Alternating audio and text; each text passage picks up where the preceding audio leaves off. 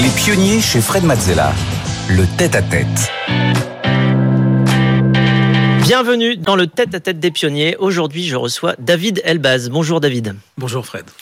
Alors, tu es un astrophysicien spécialisé dans l'étude de l'origine des étoiles, des galaxies et des trous noirs. Euh, tu as participé à la découverte de lois universelles et à la production des images les plus profondes de l'univers dans l'infrarouge.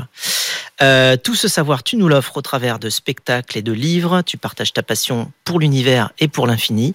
Alors, tu connais le principe de l'émission. On est là pour explorer euh, tes émotions et tes apprentissages sur ton parcours, ton parcours d'astrophysicien vers l'infini. Et puis, on plongera justement dans ton univers, c'est le cas de le dire, euh, pour comprendre comment tu fonctionnes, comment tu vois la vie et comment tu prends tes décisions.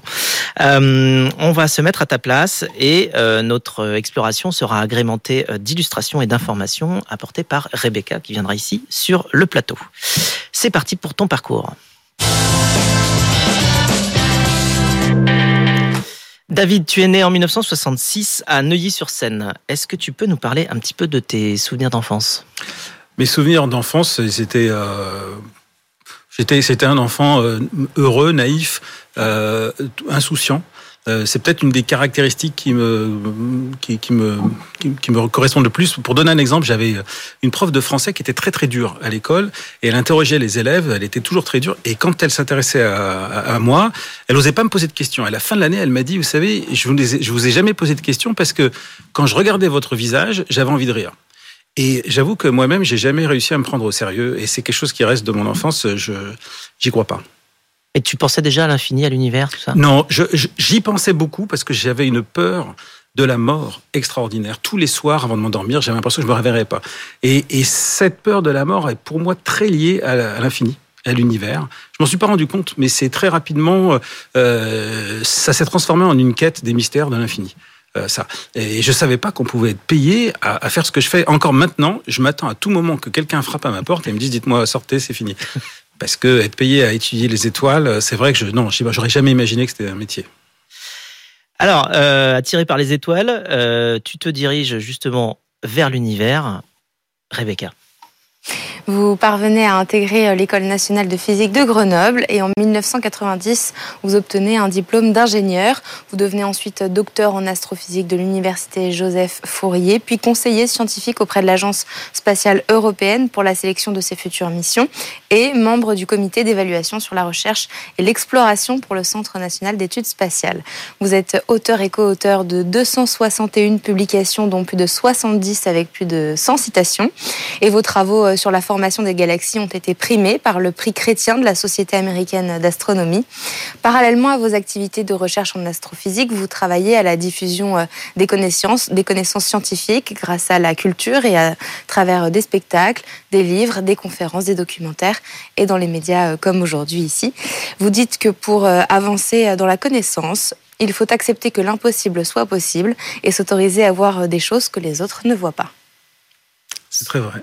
Alors, s'autoriser à voir des choses que les autres ne voient pas, euh, c'est ce que tu disais quand tu as voulu euh, démarrer ta thèse Oui, et en fait, ça, ça, ça, peut paraître flou ou philosophique, ça peut paraître un concept purement philosophique. Et en fait, euh, concrètement, ça veut dire quoi? Ça veut dire que vous avez une image de l'univers et, et, dedans, il y a quelque chose qui est là, mais que vous ne voyez pas parce que vous pensez que ça ne peut pas exister. Et donc, en changeant de perspective, vous voyez la chose. en, en, en regardant avec certains a priori. Par exemple, le fait d'avoir des biais, on dit souvent, euh, pour faire euh, de la science, il faut être objectif, il ne faut pas avoir des biais. En fait, c'est complètement faux. C'est grâce à ces biais que vous allez voir faire sortir du bruit des choses. Ce que j'applique là dans une image de l'univers, quand on plonge dans l'invisible et qu'on fait sortir des galaxies qu'on n'avait jamais vues avant, ça fait partie des choses qu'on a fait. Je, je, le retrouve dans la vie de tous les jours. C'est-à-dire dans la vie de tous les jours, quand on croise quelqu'un, on peut a priori penser que cette personne pense ceci ou cela, et dès lors qu'on change de point de vue, on s'aperçoit que cette personne change. Ça m'est arrivé d'être en tension avec quelqu'un, de me dire à partir de maintenant, je veux plus être en tension avec cette personne, je vais la voir, elle le sait pas, et elle me sourit. Bon, ça veut dire qu'il y a un aller-retour permanent entre notre façon de regarder et ce qu'on arrive à voir de manière objective dans euh, l'exploration de l'univers. Et donc, pour moi, c'est très important de penser l'idée que l'impossible est possible. Et alors, à force d'obstination, euh, tu as eu le droit de faire ta thèse, parce qu'en fait, c'était pas si gagné que ça hein, au départ. Hein. Tu étais allé voir, euh, tu allé toquer à toutes les portes pour savoir qui voulait bien te prendre en thèse. Oui. Alors, faut dire, j'aime, parcours un petit peu particulier, c'est qu'en fait, j'ai doublé la seconde et j'ai doublé la terminale. Pendant longtemps, je me suis demandé pourquoi j'avais pas doublé la première, et c'est parce qu'à l'époque, on ne pouvait pas. Donc j'ai pas, là j'ai échoué. Et euh, j'étais échoué à doubler. Euh, oui. bon après, euh, j'étais très distrait. J'étais très voilà. Et, et après quand j'ai fait des, des, études scientifiques, euh, les classes préparatoires, école d'ingénieur et tout ça, j'ai voulu faire une thèse et je suis allé voir. Euh, le master d'astrophysique et on m'a dit dites donc vous, vous avez fait l'étude d'astrophysique? J'ai dit non donc vous n'aurez pas droit à tous les sujets donc j'avais pas droit de voir la liste des sujets donc je suis allé dans les laboratoires et j'ai dit aux chercheurs, dites-moi, ça vous dirait de travailler avec moi? C'était un peu, un peu différent de, de l'approche classique et puis c'est comme ça que les, les, choses se sont faites petit à petit. Et en première année de thèse, euh, tu saisis une opportunité qui va changer ta vie. Oui. Oui, alors ça c'est vrai.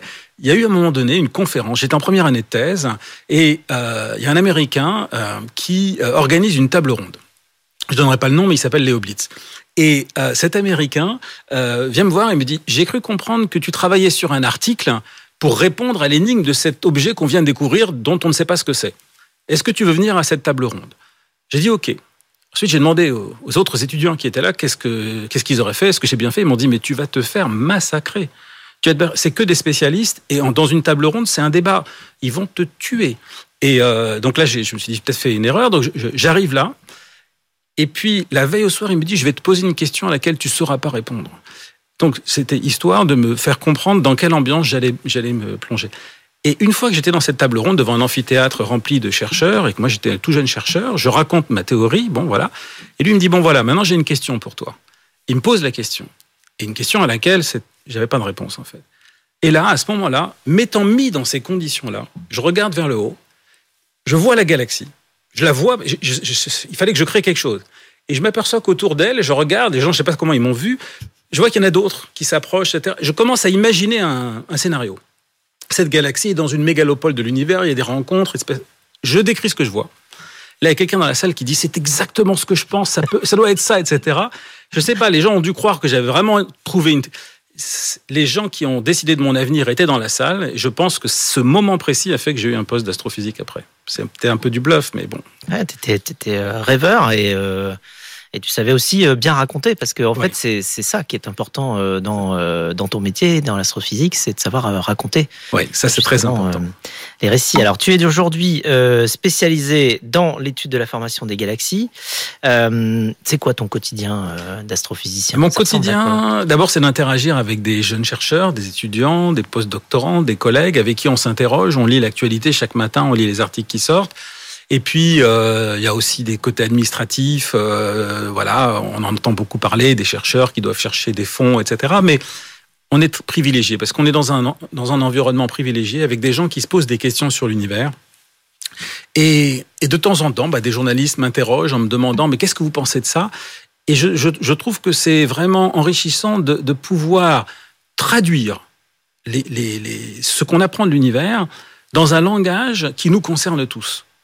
Et, finalement, je me rends compte que mon métier me change, me transforme. En essayant de traduire ça, je me rends compte que ça modifie complètement mon expérience du, quotidien. Et, donc, euh, je pense que je suis très privilégié pour ça. Alors, tu as travaillé euh, sur la production de la plus vieille ou de la plus profonde photo de l'univers. Alors, euh, elle est vieille comment? Est-ce que cette photo a marqué un tournant dans la recherche? Alors là, on voit sur les écrans des superbes photos de galaxies. Je pense que tu nous, pourras nous les commenter après. Ouais, on va les beaucoup. Bah, en fait, ce qu'on voit là, c'est beaucoup de poussière interstellaire. Et la poussière interstellaire, c'est là où naissent les étoiles. Et donc, l'un des objectifs, c'est que la plupart des naissances dans l'univers se passent dans l'invisible. Et si on veut voir la naissance des premières sources de lumière, des premières galaxies, des premières étoiles, pour comprendre si les lois de la physique qui sont là fonctionnent, il faut aller voir dans l'invisible. Et c'est ça le, la spécialité dans laquelle je travaille, c'est de regarder dans l'infrarouge, qui, qui voit la poussière d'étoiles, qui est une forme d'invisible parce qu'on ne le voit pas avec nos yeux, et qui nous parle d'un autre invisible, qui sont les composantes sombres de l'univers, qui sont à l'œuvre et qui façonnent la masse qui va faire une étoile, qui va faire une galaxie. Alors juste sur, euh, alors il y a plusieurs types de photos. Est-ce que tu peux nous dire ce que tu vois, ce que tu reconnais euh, Alors, qu'est-ce que c'est ça? Par exemple, là, ce qu'on voit, c'est au moment de la mort d'une étoile, l'étoile va avoir une onde de choc, va provoquer une onde de choc qui signale la fin, là c'est la naissance d'une étoile, qui signale euh, donc à la fois la fin d'une étoile et en même temps qui engendre de nouvelles générations d'étoiles. Dans l'univers, à chaque fois qu'une étoile meurt, à chaque fois qu'elle a un vent, ou là c'est la supernova du crabe, et sont en train de naître des éléments, les atomes qui nous, qui nous constituent, et de nouvelles étoiles vont naître. Il y a un cycle comme ça. Et ce qui est intéressant, c'est que si on regarde la proportion de carbone, d'azote, d'oxygène qu'il y a dans notre corps, qui font le vivant, le carbone c'est un, un atome qui adore partager ses électrons et se lier avec d'autres. Eh bien, pourquoi on est fait de ça? Parce que tout simplement, dans les étoiles, il y a des additions qui se font. 1 plus 1 égale 2, 2 plus 2 égale 4, etc. Et, quand on fait 3 fois 4, c'est le carbone, quand on fait 4 fois 4, c'est l'oxygène. En fait, nous sommes faits vraiment de ces additions qui se passent dans les étoiles. Et donc là, ce qu'on est en train de voir, sur cette image en particulier, c'est encore un niveau au-dessus. La lumière est rayonnée par la vibration de molécules très complexes dont on pense qu'elles sont les briques à l'origine de la vie ce sont des hydrocarbures aromatiques polycycliques, oubliez le mot, mais la lumière qu'on voit là grâce au télescope spatial James Webb, grâce à une caméra qui a été réalisée d'ailleurs euh, grâce au CEA, eh bien, on voit là la signature de ces molécules qui sont les premières étapes qui vont participer à la vie. Qu'est-ce que ça veut dire? Ça veut dire que la complexité qu'on voit ici sur Terre, elle est en train de naître partout dans l'univers. On voit de l'eau, de l'eau, quand on dit qu'il y a peu d'eau dans le désert, dans l'univers, l'univers est imbibé d'eau. Alors bien sûr, à des très faibles densités, mais on en voit partout, jusqu'aux confins de l'univers. Et comment on fait pour la voir Parce que lorsqu'une molécule d'eau vibre, elle fait de la lumière. Alors, en parallèle de ta carrière de chercheur, tu es directeur de thèse, tu es auteur et co-créateur de spectacles de musique, de jonglerie, d'art en tout genre et de magie, euh, toujours euh, autour du thème de l'astronomie bien sûr, et de la découverte. Euh, qu'est-ce que permet l'art? Qu'est-ce que ça apporte l'art justement à ta discipline d'astronomie? Mais J'aime bien penser à un concept qui est ce que j'appelle le double regard. Là, en ce moment, on se, voit en 3D. on n'est pas sur Zoom. et pourquoi on se voit en 3D Parce qu'on a deux regards, celui de l'œil droit et l'œil gauche, qui regardent le monde chacun en deux dimensions, mais on accepte deux regards séparés. On n'est pas dans la confusion des deux regards. Et si on accepte deux regards séparés qui voient le monde, en, chacun avec ses, propriétés, émerge une troisième dimension, qui n'est ni dans l'un ni dans l'autre. La confrontation des regards de la science et de l'art, de la danse, du spectacle, avec l'écriture et la science, pour moi, c'est combiner les regards pour faire émerger quelque chose d'autre, des idées nouvelles. Ça me nourrit, ça va me nourrir même dans mes axes de recherche, et je pense que la science peut nourrir l'art aussi. Alors comment tu transmets cette passion à tes étudiants en thèse? Ben, et, comment tu vois si ça a marché? Alors, c'est, alors, comment je vois comment ça a marché? Par exemple, j'avais un, jeune chercheur qui travaillait avec moi, qui est d'origine grecque, dont je donnerai pas le nom, mais c'est Georgios Magdis, et, et, je donne toujours les noms. Je sais pas pourquoi on dit qu'il faut pas donner les noms. Et, et qui était euh, tout timide euh, quand il est venu travailler avec nous. Il posait des questions naïves, il n'était pas sûr de lui, etc. Et progressivement, je m'étais donné comme objectif, c'est l'objectif que je me donne toujours, c'est de dire à mes étudiants que l'intelligence, c'est un paramètre dont il ne faut pas penser. Le QI, tout ça n'a aucune valeur. Euh, ce qui compte, hein, c'est comment on va aborder les questions, comment on va nourrir nos questions, comment on va. Et, donc, il a progressivement pris confiance en lui. Il est devenu maintenant un chercheur qui a un poste permanent, etc. Et j'étais à une téléconférence il n'y a, pas très longtemps avec un consortium international qui a dit nous, notre consortium international doit accélérer le rythme parce que d'ici peu, on va se faire doubler par ce seul Jean-Jos McDis qui était en train de faire la découverte, une découverte très importante, plus vite que un consortium nourri de plusieurs pays qui s'inquiétait de la puissance de ce, de ce jeune chercheur que j'avais vu. Pour moi, ça, ça c'était, j'ai pas de mots pour le dire. Alors tu partages, tu partages, tu partages. On a vu ici euh, quelques couvertures de livres. Euh, j'ai ici un de tes livres, La plus belle ruse de la lumière, euh, qui est donc aux éditions Odile Jacob. Est-ce que tu peux nous en dire juste un mot? Oui, bien sûr. C'est un livre dans lequel j'essaie de raconter pourquoi la vie existe dans l'univers et qu'elle n'est pas juste le fruit du hasard. Il ne s'agit pas d'une intention créatrice, mais c'est pour montrer que depuis le Big Bang, depuis 13,8 milliards d'années, l'univers s'organise. Et contrairement à ce qu'on pourrait croire, que l'univers va vers toujours plus de chaos, il a formé les atomes, les molécules, les étoiles, les planètes. Et quel est l'acteur qui a permis ça? C'est la lumière. Ce livre raconte comment la lumière a façonné les formes de l'univers. La lumière, c'est le véritable rodin de l'univers, et qu'en quelque sorte, on est les enfants de la lumière. Et c'est de la physique, mais en même temps, c'est un livre qui s'adresse à tout le monde pour raconter notre histoire, une histoire façonnée en lettres de lumière. Alors c'est l'heure pour nous de passer à notre séquence passion, même si euh, on a déjà compris euh, toute la passion qui t'anime. Ton monde à toi, c'est euh, l'astronomie, les galaxies et l'univers, l'exploration et la recherche, Rebecca. Et parmi vos objectifs, plonger dans l'invisible grâce aux outils que vous avez à disposition, vous dites euh, qu'on est capable d'expliquer comment le monde change, mais incapable de réellement expliquer le monde tel qu'il est, mais que les impossibles d'aujourd'hui sont euh, les possibles de demain, que presque tout repose sur une et même question que tout le monde se pose, c'est tout simplement qu'est-ce qu'on fait là, et que tout l'enjeu pour les scientifiques aujourd'hui est que tout le monde soit concerné par les problèmes euh, à l'échelle mondiale, puisqu'on apprend beaucoup des autres, que tous les travaux d'astrophysique sont interconnectés les uns aux autres, puisque l'univers n'en finit jamais. Et vous pensez euh, qu'il y a de la vie ailleurs, et vous, vous pensez même que ça fourmille. Exact. Alors, c'est pas tous les jours qu'on a la chance de s'entretenir avec un astrophysicien. C'est ma chance et notre chance à tous euh, aujourd'hui. Euh, donc je voudrais te poser euh, quelques questions, les questions que tous les grands enfants en nous euh, se posent. Alors, l'univers, il est vieux comment? Il est grand comment? Et est-ce qu'il est vraiment infini? Alors, à ces trois questions, il y a une réponse simple. En fait, on ne sait pas. Maintenant, je vais donner la réponse qu'on donne plus souvent. L'univers a connu un Big Bang il y a 13,86 milliards d'années. Mais on ne sait pas si c'est le commencement, si c'est le début. L'univers est-il infini C'est un milieu de cycle. Il y a beaucoup de théories, disons qu'on sait que l'univers est en expansion. La partie observable de l'univers est en expansion de- depuis 13,8 milliards d'années.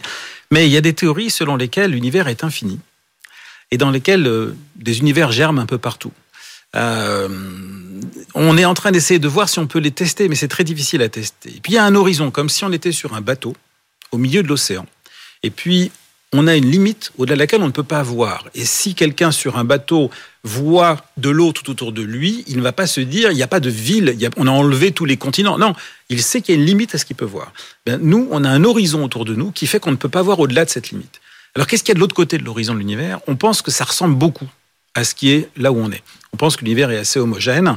Et, euh, finalement, dernier point, c'est que l'univers n'est pas le présent. Ce qu'on voit, c'est le passé, puisque la lumière met du Oui. temps à nous arriver. Et donc, en d'autres termes, l'univers doit être considéré comme le livre de notre histoire. Et quand on l'explore, on ne cherche pas à comprendre ce qui est loin, on cherche à comprendre ce qui est dans cette pièce. Il y a des parties invisibles ici, on pense qu'il y a de la matière et de l'énergie qu'on n'arrive pas à détecter, qu'on voit dans l'univers. Et l'univers nous permet de voir l'invisible. Alors, euh, on a une question pour toi d'un de tes collègues, euh, très admiratif de tous tes travaux. Euh, il s'agit de Vassilis euh, Charmandaris. Ce qui m'a toujours impressionné avec David, c'est sa capacité d'innover et produire des idées originales, non seulement en astrophysique, mais aussi dans d'autres domaines, comme l'art et la culture. Je n'ai pas réussi à trouver son secret d'inspiration. Pourrait-il les partager avec nous? Merci. Alors, eh bien, c'est une bonne question parce que euh, finalement, comment on fait pour avoir euh, de l'inspiration? Moi, je, je, je suis persuadé qu'on est imprégné euh, d'idées innovantes, d'idées géniales. Il n'y a pas de génie, on en est imprégné. Maintenant, ce qu'il y a, c'est qu'on a du mal à les faire émerger. Et un jour, j'étais en, mission euh, en Suisse et je rencontre, j'étais dans un chez l'habitant et il y a, quelqu'un qui me dit qu'est-ce que vous faites, vous êtes astrophysicien?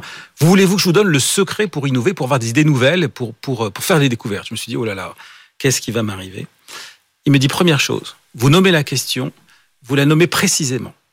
Deuxième chose, vous vivez avec le matin, le midi, le soir, quand vous prenez votre douche, quand vous mangez, elle vous accompagne partout.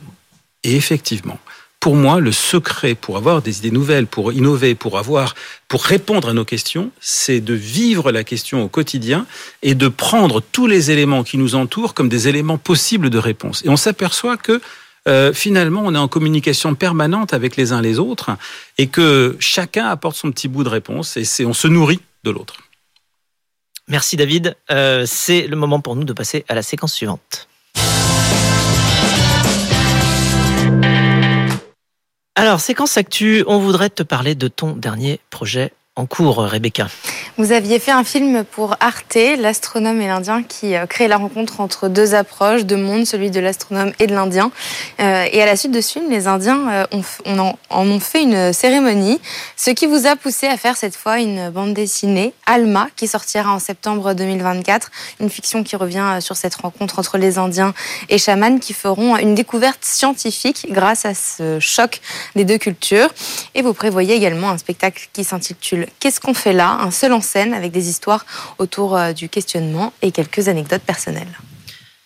Alors dans cette BD, tu mets en avant la découverte, euh, une découverte rendue possible par la rencontre de deux cultures. Mmh. Euh, donc ça rejoint un petit peu Exactement. ce que tu nous mentionnais dans le sens, oui. euh, voilà, on se pose des questions et puis au contact euh, oui. de, du quotidien et des autres, on se, on trouve des réponses. Euh, est-ce que tu penses justement qu'il y a une source d'inspiration à la multiculturalité Oui. Euh, qui peut justement nous faire comprendre l'univers. Oui, parce que les gens demandent euh, qu'est-ce que vous êtes Scientifique? Vous êtes euh, vous êtes médecin? Vous êtes artiste? Et puis on se met dans une boîte. Ah ben moi je suis artiste, moi je suis scientifique. Et on se ferme des portes. Euh, on, doit bénéficier de toutes les dimensions possibles. Quand on est face à l'inconnu, face à l'invisible, il faut prendre tout ce qu'on peut. Quand j'avais rencontré les Indiens dans le désert de l'Atacama, euh, les réalisatrices Sylvie Bloom et Carmen Castillo m'ont dit, tu sais, elles m'ont dit juste quand on est arrivé, c'est pas sûr qu'on fasse le film parce qu'ils vont te poser une question et en fonction de la réponse que tu leur donneras, on fera ou pas le film. Et, ils me disent voilà, euh, toi tu fais de l'astronomie, euh, nous ce qui nous intéresse, c'est ce qui apporte quelque chose aux hommes. Si tu n'apportes rien aux hommes, euh, ce que tu fais m'intéresse pas. Moi je suis astronome et entre nous, ce que je fais dans le genre utile, il y a mieux. Et là, je, les regarde, je leur dis, écoutez, moi, je ne vais pas vous mentir. Euh, nous, ce qu'on fait ne sert à rien. On n'est pas comme vous en train de regarder le ciel pour savoir si, la culture sera bonne ou je ne sais pas quoi. Je dis, mais par contre, et là, je parle de mes deux regards. Je dis, vous avez un regard, j'ai un regard. Et lorsqu'on combine les deux regards en les acceptant dans la différence, on fait émerger autre chose. Ils ont souri, on a fait le film ensemble. Et ça, ça m'a nourri pendant toute ma vie. Euh, ils, m'ont d'ailleurs confronté directement à la question fondamentale qui a fait que j'ai fait l'astronomie, cette, cette question qui est que pourquoi on meurt? Je suis désolé de poser cette question, c'est une question qu'on pose jamais, qu'il faut pas poser, mais euh, c'est une question qu'on a toujours en, nous. Et, je trouve que c'est tellement 2018 comme question. C'est dépassé cette idée de mourir. J'arrive au télescope, l'Indien me regarde et il me fait bon, j'ai vu le télescope, tout ça, d'accord, mais toi, qu'est-ce que tu penses de la mort? Il me dit ça, c'est la seule. Paf, il me pose cette question-là. J'ai un silence mais monstrueux qui est resté dans le film. Et je, je dis, bah écoute, je... bah, euh, et voilà. Et finalement, je me suis rendu compte que quand on, on fait se croiser deux regards, euh, ça nous ramène dans notre dimension d'humilité. On n'est pas dans la dimension toute puissante du docteur, docteur en astrophysique, docteur en médecine mmh. ou quoi que ce soit. Et, et on retrouve la dimension de l'enfant. Vous savez, là, euh, tu sais, Lao Tzu, c'est le, c'est le, le, grand sage chinois. Et eh ben, ça veut dire le vieux, le vieil enfant. Et, ça, pour moi, d'arriver à garder euh, cette dimension de l'enfant, c'est fondamental. La bande dessinée en question, c'est, c'est la rencontre d'un astronome avec une jeune fille qui, qui ne parle plus parce qu'elle a perdu sa mère et qui va retrouver goût à la vie par le regard sur l'univers, qui va la reconnecter à la réalité, au monde. Et lui, en apportant quelque chose à elle, va se rendre compte qu'il est transformé, il va voir quelque chose qu'il n'avait pas vu avant, il va faire une découverte. Bon, je ne veux pas tout révéler, hein, mais... Ah non, on garde le teaser. Alors, euh, l'humilité, euh, le goût de la vie. Merci beaucoup, euh, David, pour tout ce partage enrichissant. C'est l'heure pour nous de passer à la séquence rapide de cette émission, c'est le Quizella. Alors le Quizella, c'est quoi? C'est une séquence de questions rapides. Je te pose des questions euh, et tu me fais des réponses aussi rapides que possible, même si certaines sont assez euh, difficiles. Alors c'est parti. Si tu pouvais voyager dans une autre galaxie, tu irais où? Andromède. Ta plus grande source d'inspiration? Mes enfants. Ta potion magique à toi? Mes enfants. Est-ce qu'un trou noir risque de nous aspirer un jour? Euh, Non, mais j'aimerais bien voir ce qu'il y a dedans.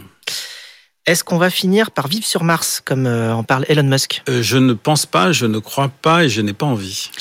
Si tu rencontrais un alien, euh, tu lui poserais quelle question? Qu'est-ce qu'on fait là?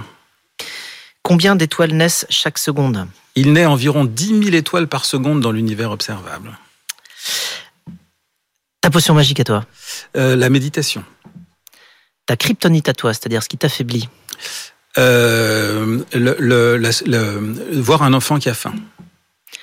Si tu n'avais pas pu faire ce que tu fais aujourd'hui, tu aurais fait quoi euh, J'aurais, je voulais être danseur. Ah bah, tu fais un petit peu tes, tes spectacles et tout de danse. Euh, voilà, tu fais même des seuls en scène. Euh, quelle est pour toi la plus belle galaxie connue? Euh, je, je dis euh, la plus belle galaxie connue. Euh, c'est peut-être pas la plus belle, mais celle qui, qui a changé ma vie. Elle s'appelle F10214 plus 4724. Ah, quand même. Oui, un sacré nom. Quelle est la question sur laquelle tu travailles actuellement? En ce moment, je travaille sur la question de savoir si les trous noirs sont des géniteurs, sont féconds de l'univers. Est-ce que les extraterrestres sont déjà parmi nous? Parmi nous sur Terre, là maintenant, Mhm. je ne pense pas. Euh, Quel est ton plus grand rêve aujourd'hui? Ça serait de les rencontrer et de leur parler. Et pour finir, si les 8 milliards d'êtres humains et euh, tous les aliens de l'univers, pourquoi pas, étaient en train de regarder l'émission des pionniers aujourd'hui, euh, qu'est-ce que tu aurais envie de leur dire? Achetez mon livre. Ah bah oui, achetez. La plus belle ruse de la lumière, édition du Jacob. Euh, très bien, merci beaucoup. Euh, merci David de t'être prêté au jeu. On se quitte sur cette chanson que tu as sélectionnée, euh, Agua de Marceau, euh, euh, Regina. Euh, Est-ce que tu peux nous dire un mot sur cette chanson Oui, c'est une chanson que j'ai choisie parce que c'est un rythme et qui est un rythme. Elle dit il y a des pierres, il y a de l'eau. Ça parle de l'écoulement de l'eau au moment de Mars. Une répétition comme ça du c'est ceci, c'est cela, et en même temps il y a quelque chose d'ambigu. On entend le mot qui se répète et à chaque fois c'est des choses différentes. Et c'est tout le mystère de l'univers. Et au milieu de la chanson, elle dit c'est tout le mystère de l'univers. Tout le mystère de l'univers. Merci beaucoup David de nous avoir partagé euh, tes émotions, tes apprentissages sur ton parcours de pionnier. Merci beaucoup Nora. Merci beaucoup.